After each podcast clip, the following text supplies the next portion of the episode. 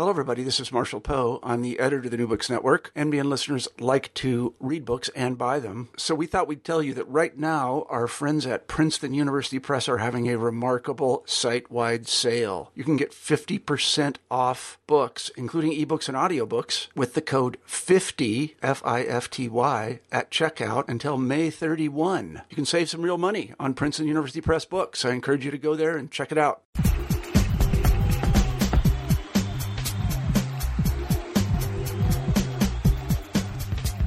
Hello, and welcome to New Books in Sports. I'm your host, Bruce Berglund. For each episode of the podcast, we choose an interesting new book, and we talk with the author about that book and about some of the deeper issues in the study of sports. This week's guest is Dennis Deninger, who teaches in the Newhouse School of Communications and the Falk Center for Sport Management at Syracuse University. Prior to teaching, Dennis had a decades long career in radio and television, including 25 years as a producer with ESPN. In his time at ESPN, Dennis produced a range of programs and events, including SportsCenter and Scholastic Sports America, the major international tennis tournaments, the World Cup, and the National Spelling Bee. And he won three Emmy Awards for his work with the network. Dennis offers a bit of his expertise in his book, Sports on Television The How and Why Behind What You See, published in 2012 by Routledge. The book is intended as a textbook for students in media production and sports management. But by no means is this a dry and difficult brick that you have to push your way through as if cramming for an exam. As someone who has been watching sports on television his entire life, I enjoyed reading Dennis's history of televised sport in the U.S., his observations of sports television's wide ranging cultural impact, and his insider's perspective on how the broadcast of a game or a tournament is put together. I will say, for those who enjoy sitting on the couch with a bowl of snacks and a game on the tube, you have no idea how much work and how much innovation has gone into producing those three hours of television. I learned a lot from Dennis's book, and I recommend it to any sports fan, even if you're not enrolling in a class. As it is a textbook, something that Dennis's book includes are questions and exercises at the close of each chapter. And I'll acknowledge here that I'm going to steal a few of these the next time I teach sports history. But for our interview, I asked Dennis a question that he puts to his readers in the first chapter What is your first memory of watching sports on television? I grew up out in western New York State, and uh, I grew up in an area where we were too far away from Rochester and too far away from Buffalo to pick up over the air television. So what I watched was community antenna television, predecessor of cable television, in Hornell, New York. And Hornell Cable provided, uh, it was about, they, they provided the Rochester stations, the network affiliates on PBS, the Buffalo stations, and channels 5, 9, and 11 for New York City, which were the home of the Mets and Rangers and Yankees and, and Knicks. So my first memories of watching sports on television are very rich in that I got to watch live all of the sports played in New York City uh, by the New York teams, and I had been born in Brooklyn before we moved out to uh, Western New York. And my mother would talk about the Brooklyn Dodgers of her youth, and it just made a great connection for me. And I grew up a New York sports fan out in the, the middle of uh, rural Western New York. And back then, we're talking in Europe in the pre ESPN days, when sports was pretty much available only on the weekend yeah. on the major broadcast networks. So it felt very special for me to be able to, on a Tuesday night or a Wednesday night, watch a Knicks game or a Rangers game, something like that, uh, because it was on cable and it was live. And so then what led you into working in, in sports television? I grew up loving sports. I was the newspaper carrier. I delivered the newspaper in my little town, and I would always read the newspaper. So I was interested in news, interested in sports. I uh, started working as a senior in high school at the little radio station in Hornell, New York. It was an AM radio station, and it was owned by a local New York State Assemblyman. What he did was he would hire a, a few college, uh, few, few high school seniors every year, pay them minimum wage, and you got to be the newsman in the morning if your voice was sounded good enough, or if you paid attention to the news enough, or you got to be a, a disc jockey for a few hours a day.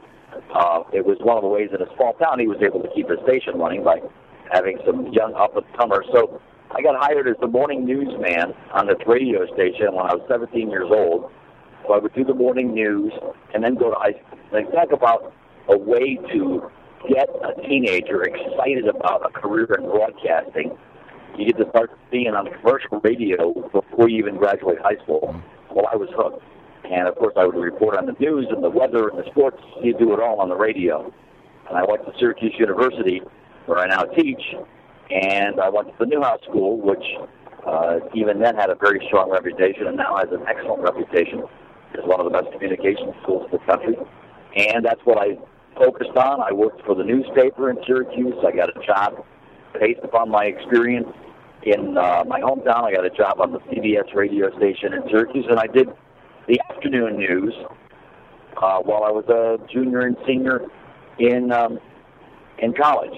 So that that work experience translated into a full time job on the radio, and uh, luckily for me, Bob Costas, who also attended Syracuse University, got a job in St. Louis, Missouri. Hmm. His first move from Syracuse to St. Louis. And when he left town, I got his job. Oh, funny. So that was my first break in television. I was the number three sports guy at uh, Channel 3 in Syracuse. I was the number three weather guy. I did radio news one night a week. You were the weekend reporter. It's very much a utility infield of job. But uh, that's what my, my first opportunity to do sports on television was thanks to Bob Costas getting a better job at leaving Syracuse. Huh, that's funny. Huh. You still have a good a good announcer's voice, Dennis. Well, that's you know, thank you very much. It's, it's very kind of you. Um, I, I talk to classes on a, pretty much on a daily basis, and um, I I feel like I've accomplished something if they don't fall asleep. So if I can keep them interested, and if I can keep them awake, I don't want to shout at them but uh, it, it's been one of my little assets in keeping kids awake. Yeah, yeah. Well, Dennis, let's turn to your book. Um, the the first several, several chapters of the book offer an overview of the history of televised sports here in here in the U.S. and probably best to start at the beginning. So, so when did television uh, sports begin in the states? Scheduled television began in the United States in 1939. So it's a phenomenon that's been around for less than 80 years when you think about it. And when you consider how television has changed American society, it's a very modern phenomenon. Mm-hmm. Uh, it's not has not been with, with us that long. But 1939 was the year of the New York State, a New York World's Fair. New York World's Fair in 1939, uh, RCA introduced television in their pavilion. They had a little television camera, and you could see yourself on television They've been looking at it for years, and they introduced it there, and there were about 400 television sets that could actually receive a signal in the New York City area in 1939. Uh, a couple weeks after the opening of the fair, which President Franklin Delano Roosevelt opened, and uh, General David Sarnoff, who was the president of, the, of RCA, uh, envisioned a, a new dawning for American communications when he introduced television there. A couple weeks later, they took that uh, camera and brought it up to Columbia University, up to Baker Field at Columbia, and this experimental broadcast station owned by RCA, which was called W2XBS, XBS for Experimental Broadcast Station, they televised a baseball game. First sporting event televised in the United States was the second game of a doubleheader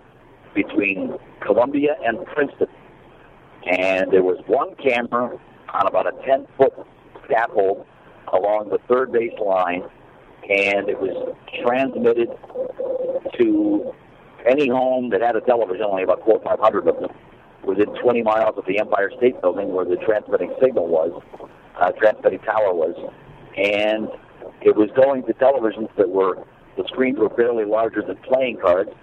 So the complaints at the New York Times the next day were that you couldn't see the ball, you couldn't see the outfield, um, and that there was serious question as to whether or not this was going to be a success at all. So, what then drew the owners of, of networks in the early years to, to put sports on television?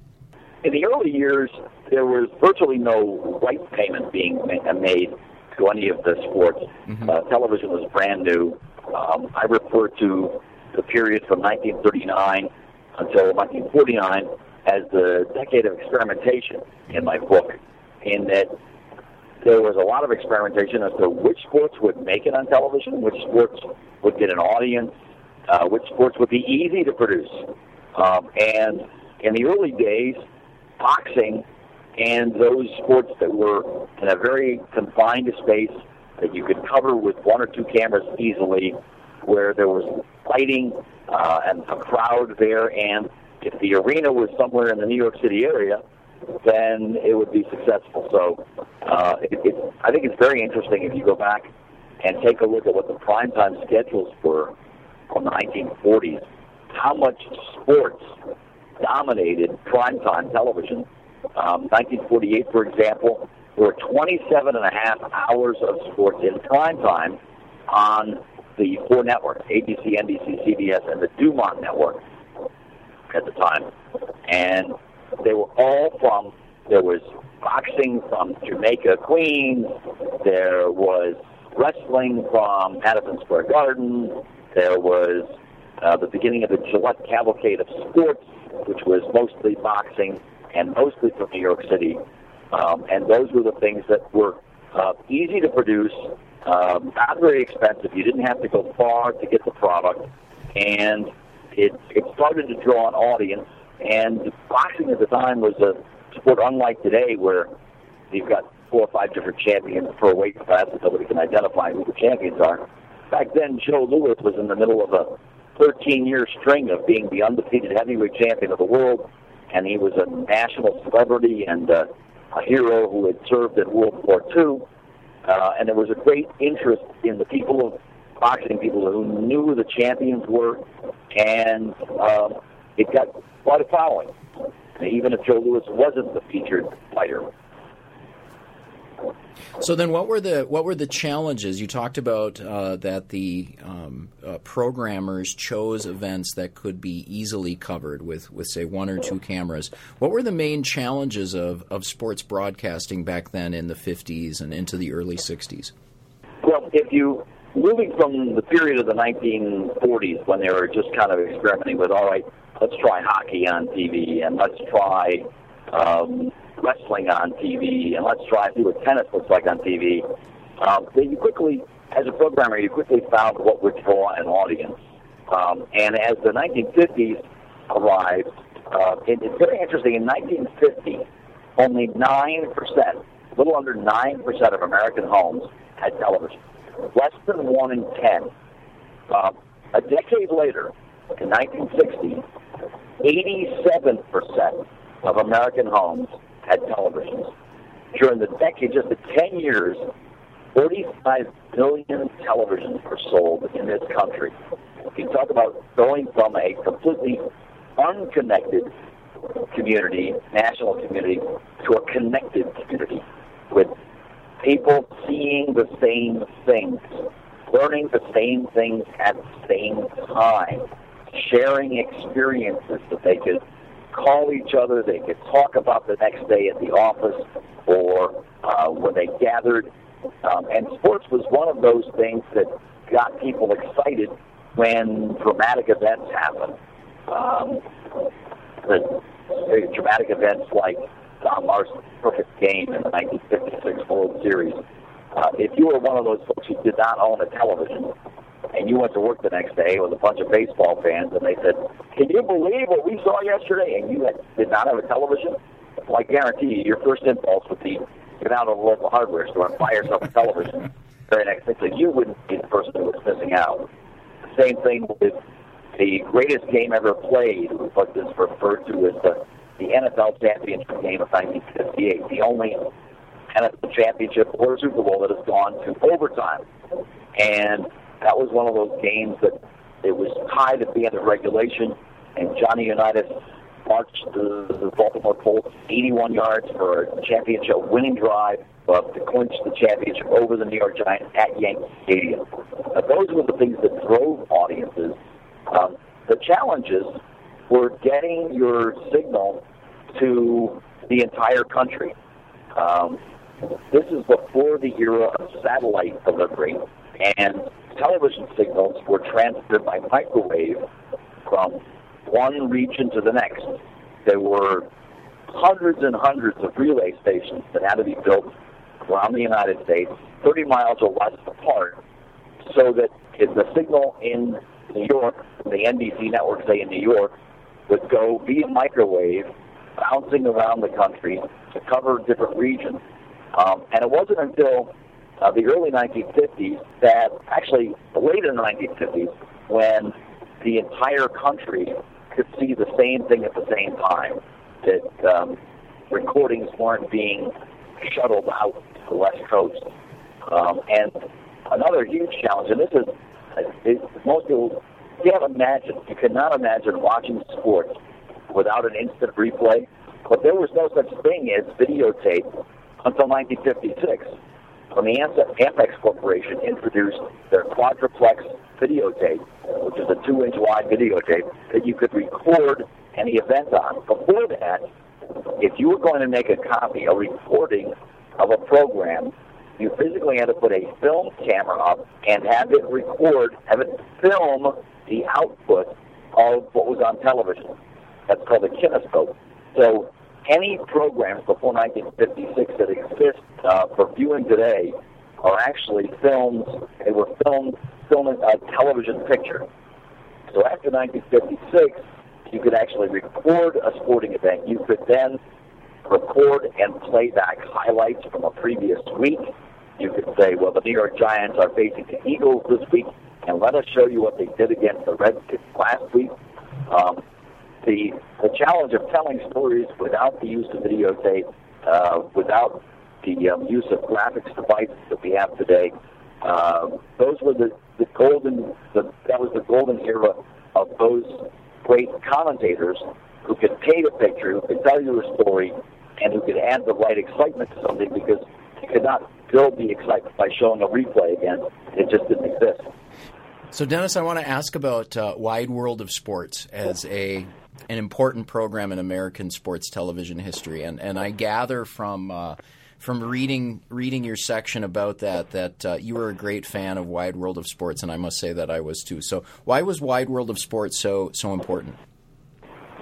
ABC Wide World of Sports started in 1961. It was the uh, uh, another one of the great innovations from Roone Arledge, um, who was the leader of ABC Sports and then ABC News for a very long time at the end of the 20th century. Um, and what he was trying to do was introduce people to sports they hadn't seen before, and to make money for ABC, he was looking to find sports that they wouldn't have to pay much of any rights fees for.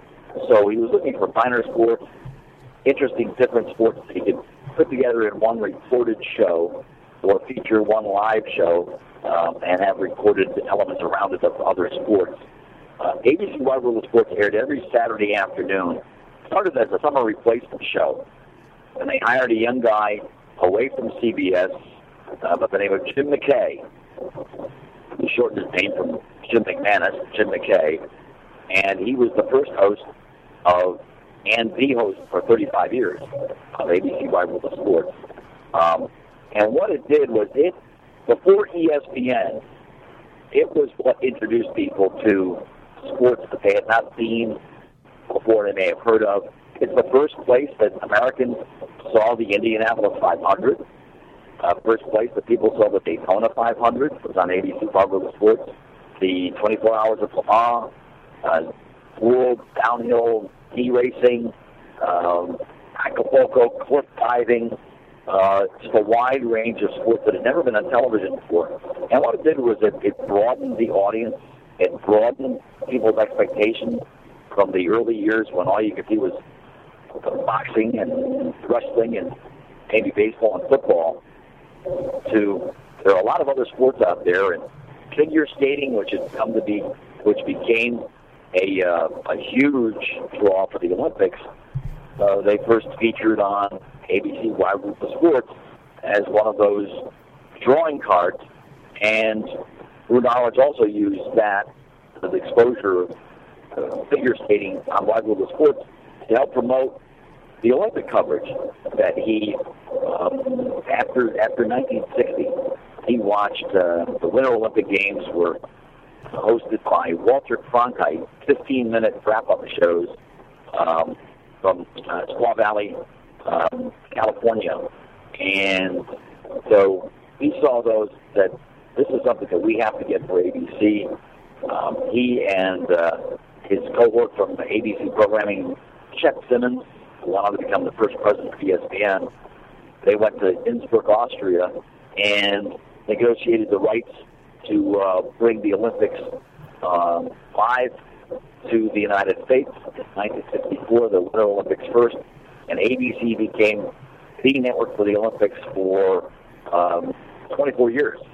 Uh, 1988 uh, Olympics in Calgary was, I believe, the, the last of the ABC games, and NBC started televising games in um, the 1990s, and they've been the Olympic network ever since. Uh, but ABC's World of Sports was the predecessor of ESPN, and it, it you could say that it whetted the appetite of the American public for interesting in different sports, the Calgary Stampede and barrel racing and, and um, demolition derbies and a variety of things that people were not reading about in their local newspapers or seeing on local television um, that existed in the world, and it was the drama of athletic competition, which uh, Roone Arledge knew would draw fans, and and it did. And it only went off the air after ESPN had become so established that if you were watching ESPN, you could watch 50 or 60 different sports over the over the course of a year, and if you're getting exposure of them on a daily basis.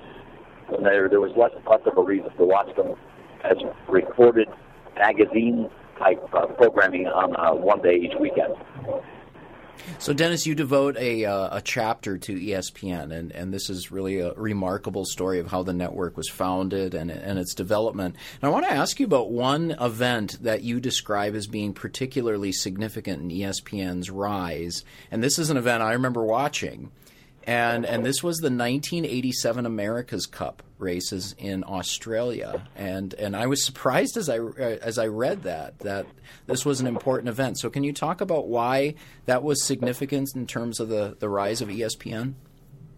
1987 itself was an extremely significant year in the history of ESPN, and uh, one of the reasons is something that nobody would have seen on television, nobody would have heard reported but in 1987 is when ESPN surpassed 50% of American homes as their penetration. So in 1987, more than half the homes in the United States could then receive ESPN, which changed the entire playing field so that ESPN could then sell to more national sponsors. Um, the prestige of the network grew. 1987 is the first year that ESPN aired uh, their first NFL game, uh, and they aired the America's Cup. The America's Cup that year was um, held off of Perth, Australia, in the Indian Ocean. Well, in 1987, ESPN committed resources and technology to bring you live coverage of the America's Cup boat racing, the yacht racing in the Indian Ocean, live from on the deck of a boat, and it was certainly you know when you're when you're over there in Australia, there was a, there's a difference of about 13 hours when you're from Perth uh, to New York, so it's the exact opposite side of the globe, um, and it was aired live, so it was on it.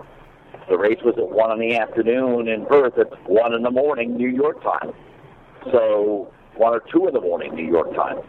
So it was not seen by a whole lot of people, but those people who did see it, it was remarkable. It was I, a game changer. I loved it. I was up, like you said, I was up into the early morning, and I remember my dad and I would just sit around the TV watching yacht racing, and and we would say to each other, "I can't believe we're sitting up at one in the morning watching yacht racing from Australia." Right, and that it was possible even to transmit from those, so the decks of those boats uh, with uh, fixed point of view cameras uh, because you couldn't add the, you know additional people to the boat that would add weight, etc. So they were all automated fixed point of view cameras on board these boats, um, and then there were manned cameras on boats that were accompanying you know the, the following fleet, etc. That, that covers the races. Um, it was absolutely remarkable that in the middle of the night you could watch something live from around the world. And what it did was it increased the expectations of all sports fans that nothing ever again would be out of reach. Nothing ever again would be considered impossible to televise. So as a result, I mean, in, in my career, I did live television from Moscow live television from Harare, Zimbabwe. You could watch uh, auto racing from South Africa. You can watch. I did the 12 years of tennis from Australia. That you could watch anything from anywhere live, and when it was possible, people then became. Then they expected it. They expected that if it was important, you would cover it, regardless of where it happened and when it happened. So, Dennis, in your book, you talk about you have some asides in which you talk about uh, your work with ESPN and particular episodes in Zimbabwe and in Russia and in Australia. And typically, your anecdotes are more of uh, uh, mishaps or when things went wrong and, and how you had to think on your feet to to fix things. But I, I want to ask you what. In looking back in your career, your 25 years with ESPN, is there an event that you produced that stands out where you think, here's where I really did a, a great job? Well, I would never want to shine the spotlight on myself and say I did a great job. Um, but there were certain telecasts where you felt like that you had broken new ground. Yeah, yeah. Or that because you brought a, a particular team of people together at a certain time, that things just clicked and that the sum of the parts was greater than each of the individual parts could ever be on their own. Um, and I think back to um, putting uh, when we did Wimbledon for the first time uh, in 2003. It was just remarkable. When I joined ESPN in 1982, uh, Wimbledon was a fixture on NBC, and I never in my wildest dreams thought that ESPN, this little up and coming cable network would be televised at Wimbledon, nor did I ever even imagine that I would be the, the executive in charge of, of the production. Um, and it was remarkable. I mean, just the first time doing a site survey over there and, and walking into the royal box at Wimbledon and just standing where uh, monarchs from the past had watched tennis was very, very exciting. And we had about 125 people all working on the shows over there. ESPN2 was a, a fixture by then. So we had shows on ESPN2, we had shows on ESPN. We were doing about seven, ten hours live each day from Wimbledon. And that was also the year in which we debuted the ShotSpot technology, which is the automatic line calling, which has now become um, it's it's automatic. If you go to a tennis tournament, you expect to see those um, the automatic line calling. So there's no more question.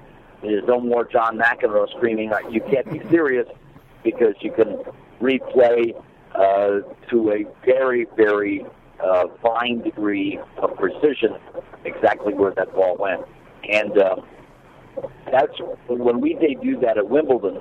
It uh, it added credibility to our network and it added credibility to the system, in that this is something that um, tennis players could believe, tennis officials would believe, um, and uh, I think it it's really changed the sport. It certainly changed the way people watch the sport. And an interesting anecdote there is that the All England Club was interested in seeing this technology because it had first been used by a British firm on cricket telecasts. Hmm.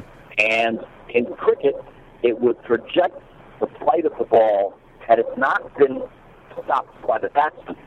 Would the ball have gone through and hit the stump? Because you could, by using its trajectory, you could tell whether it would have, whether that ball was on the mark or not. And you had a lot of cricket fans among the All England club. So I wasn't talking to people who had never even heard of this kind of technology when we were trying to convince them that, hey, you should allow us to place our little cameras in the position that we need to and let us, let us install this computer system to use in our telecasts. Um, they they they did uh, have an open ear to us, and but they did want to make sure they wanted to guarantee the precision. So I invested quite a bit of ESPN's money in personnel and the equipment to set this up without the guarantee that the All England Club would let us use it. Um, it's hard to believe we're coming up on the 10th anniversary of that. Um, but what they wanted us to do the weekend preceding play was we had to set up a demonstration for them on one of their courts where a member of the All England Club would take a tennis ball and stand above a line and drop the ball either right on the line, right next to the line, and then say, all right, ESPN, play it back. Let me see where your system says that ball landed. Um, and the system is far more accurate than the human eye. So each ball, whether they dropped it and physically saw that it touched part of the line or was off the line or was on the line, our system came through and it was accurate 100% of the time. And they said, all right, you can go ahead and use it. So I was relieved. My uh, my program finance folks at ESPN were relieved because otherwise I would have invested all this money in putting installing this equipment for something that we could not have put on the air. Um, so that was very exciting, and we also um, won the Emmy Award that year for um, innovative sports television and technical innovation. So that was also that was doubly rewarding. Uh, but that, that was a, it was a great event, and we had so many people working so many hours. Uh, there were great stories to be told. Um, that was the the first year that first year that Roger Federer won Wimbledon, his, his first major championship. Uh, there were just absolutely great stories, and we were there to tell them in a, and show them in a way that hadn't been shown before. So, Dennis, in, in your chapter on ESPN, you, you conclude by talking about the the cultural uh, influence that ESPN has had here in the states, and uh, as you say, ESPN has changed everything. Now you're an academic, so I'll ask you: Do you have any any critiques that you would make of ESPN? Well, ESPN is a huge force in television.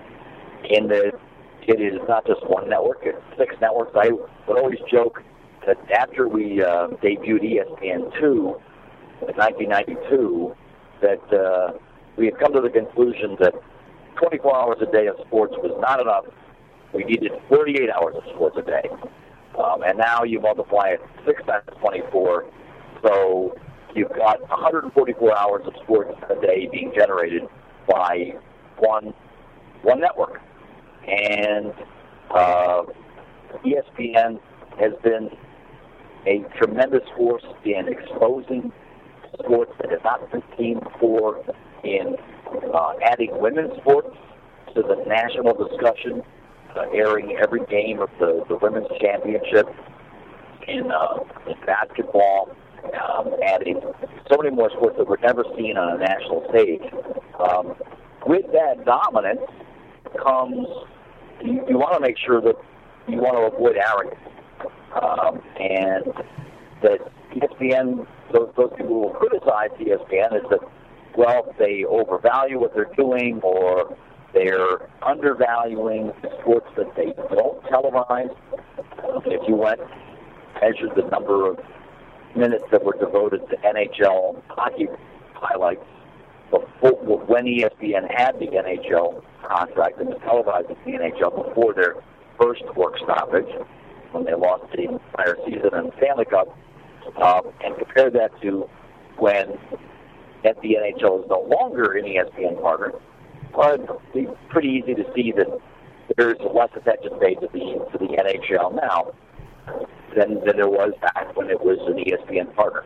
That's not to say that the NHL is less important now or more important then, um, but when you have partnerships in sport, like ESPN has partnerships with the NFL and they with the NBA and uh, Major League Baseball and others, uh, partners treat each other like partners.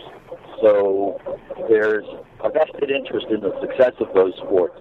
And there will be some people who will criticize ESPN for uh, playing up to promote those partnerships because they're interested in uh, increasing their profit. You mentioned that ESPN, as well as other uh, sports broadcasting networks, uh, they now act as partners with uh, governing bodies and sports leagues and so forth. And something that you do discuss in the book is that uh, because the sports networks now work to or exist to convey the games and the teams and the stars. Uh, one thing that's lacking is investigating sports, and uh, and you mentioned, for instance, the scandals at Ohio State and Penn State. They weren't broken by the Big Ten Network. Uh, and we could add this year's scandal with uh, the Notre Dame player Manti Te'o that uh, this was broken by Deadspin, this this online news site, rather than by one of the, the sports networks. So, um, you know, thinking of your past as someone who was both an announcer but also uh, a newsman, uh, do you think that this is an unfortunate development in, in the broadcasting of sports? What I refer to as I, I call it the disintermediation of television sports in that there are now so many networks that are owned by the organizations mm-hmm. that they're covering. Uh, the NFL network is obviously owned by the NFL. MLB network is owned by Major League Baseball, and um, the Big Ten network is now actually it's owned uh, more than fifty percent by Fox. It, it started out as a partnership between the Big Ten and Fox, and Fox now has controlling interest. Um, but its main purpose is to promote the Big Ten. And the main purpose of the NFL network is to promote NFL products. Um, not to say that they aren't going to report news uh, on that, that affects their sports, that affects their conferences, but they do have a vested interest in the success of. It's very different from the days in which journalists, completely independent journalists, were covering sports and they had no, um, there was no monetary interest in what they said, uh, possibly affecting their paycheck. Now, uh, baseball teams for decades have employed the commentators who announce their games on the radio. Um, and as a result, you're not going to get a whole lot of investigative reporting from radio uh, doing the games. That's not their purpose.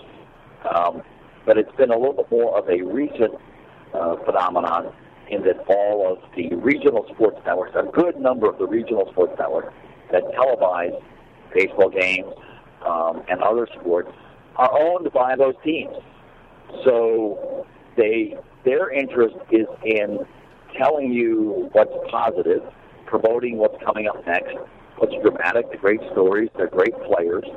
Um, but you're not going to hear a whole lot of people say, for example, on the Yes Network, complaining that Brian Cashman made a bad trade because the same person paying Brian Cashman is, is paying those reporters and paying those commentators and paying those producers. They're all on the same team. So uh, you don't want to be called into the office and said, well, you're complaining about your uh, fellow employees here, and uh, we'll decide whether our employees are doing a good job or not. You won't.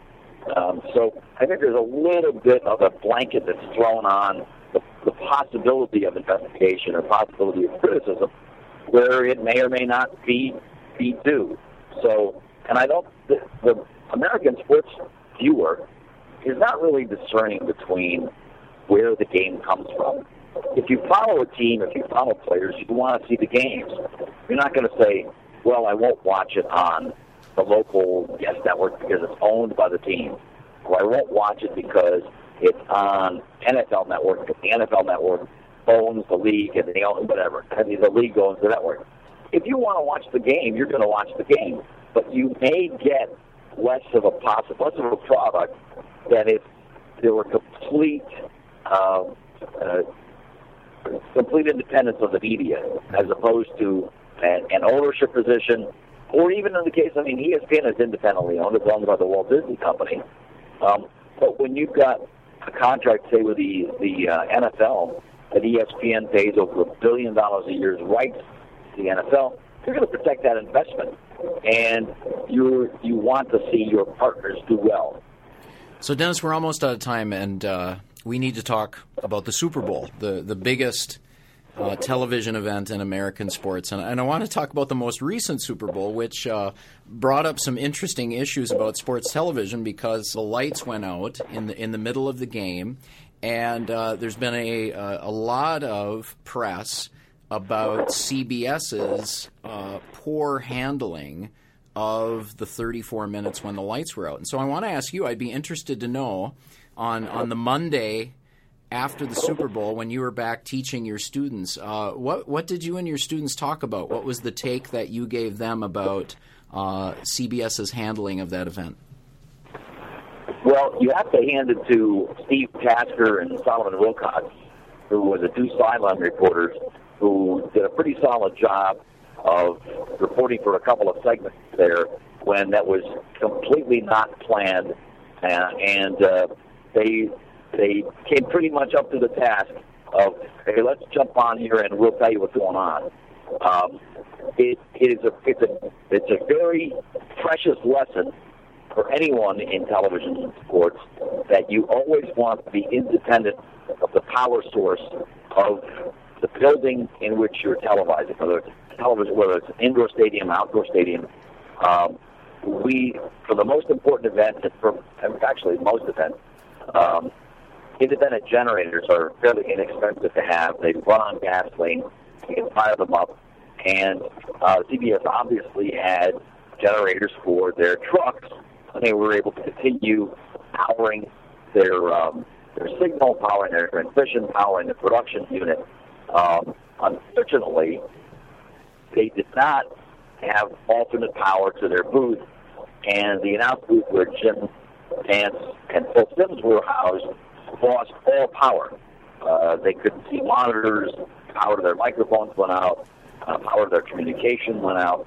Um, well, by a couple of years ago, when ESPN was televising the NFL game from San Francisco and a transformer blew and knocked the entire stadium out, Mike was able to continue talking about the game and commentating from it because there was an alternate power source, uh, battery power, alternate power that was provided to the booth. Um, I'm sure that the CBS is discussing as to why that was the case or whether they had it and it wasn't functioning, et cetera. Um, but you, if when news happens, the worst thing that can have happen is you being unable to report on the news. And that's the situation that the CBS found themselves in when their, their booth lost power. Um, another another thing is it was very early into the second half, and their halftime, the halftime studio with James Brown and their analysts had um, those guys that just scattered, and getting them all back together, they did not expect that they would have to do anything again until the end of the game. Uh, that took a little bit of time to find them. I think it's going to make all of us consider how we keep people ready for uh, what might happen. One of the things I teach is that the most important thing about, the most one of the most exciting things about live television is you don't know what's going to happen. There are so many unknowns. You never know when an unknown is going to step out as a star. You never know when you're going to have technical problems. So you always have to have a plan B and a plan C ready just in case. And I think the um, example that the, the the ordeal that CBS went through is going to have a lot more uh, folks in the industry focusing on what's their plan B and what's their plan C if things go down. If you've got news happening, you want to be able to continue to report on the news and not just have your microphones go dead. So, Dennis, my last question for you. You mentioned this earlier in the interview: the uh, going how ESPN added networks and and multiplied times six the number of hours of uh, of sports broadcasting on television, and you have other figures in the in the book which talk about the tens of thousands of hours of sports broadcasting uh, each year in the United States. And um, I'll close by asking you: Is there too much sports on TV? There will be too much sports on TV when the ratings say people don't care anymore, when people aren't watching anymore. Uh, television, the sports media in the United States are very tuned to the market and what the market will bear. The increased interest in sport has has uh, grown geometrically. The um, number of people who pay attention. There are so many different ways that you can be a fan. Uh, 10, 15 years ago, people didn't have fantasy leagues, didn't have that kind of an interest in uh, a football game or football team. Uh, you didn't follow your favorite players on Twitter. You didn't like to them on Facebook. Um, there's so many more ways to be a fan these days that it's an integrated experience of which television is a key is a key player. Um, back when I was growing up, it was exciting to see uh, a couple of Yankee games, or if you were watching uh, broadcast television, you got a game of the week every Saturday. Now you can watch virtually every home and away game for your favorite team on your regional sports network, and people are fans of that. Uh, NESN in uh, Boston, televised at the Red Sox, wins tonight in Boston against the other broadcast networks over 100 nights a year. They are the highest rated telecast of anything being watched in Boston on those nights. So I think the market will will dictate what we see and what we don't see. And if there are too many sports, then and you can't make any money at it, then we'll step back from that. But one of the things that ESPN did do was they could, they proved that you did not have to spend millions of dollars to produce a show. They they became the volume car dealer, and if you spent a little less money producing each show, you could produce a lot more shows. And they proved to the broadcast networks that you could produce them pretty well. And the the golden era of spending lots and lots of money and limousines delivering your talent and delivering your producers, et cetera, those went out the window because, hey, if you could spend less money, if you could produce more shows, if you could provide more content to your viewers and your sports fans, they would eat it up. And uh, America has continued to uh, show up at the table again whenever sports is on the menu. Well, Dennis, as a historian and as someone who's grown up watching uh, televised sports, uh, I really enjoyed this book. There, were, there were many, many, many places where uh, I read read passages out to to my wife and kids and said, I, I never knew this. Listen to this. So, so it was really a great feast for me to uh, to read the book and, and some of the details you had about the history of sports television. So, thank you for coming on New Books in Sports. I really enjoyed it. Great chatting with you, Bruce, and uh, I encourage folks to pick it up. It, it doesn't read like a textbook. It's a, it, there are quite a few stories in there, and I think you'll enjoy it. You've been listening to an interview with Dennis Deninger about his book, Sports on Television The How and Why Behind What You See, published by Routledge in 2012.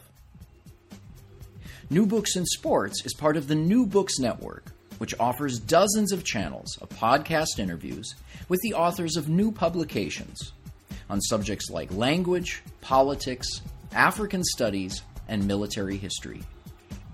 If you like what you heard here, please follow New Books in Sports on Twitter or friend us on Facebook. You can give us your feedback, offer suggestions, and find links to thoughtful sports writing from around the world. I'm your host, Bruce Berglund Thank you for listening and enjoy your week.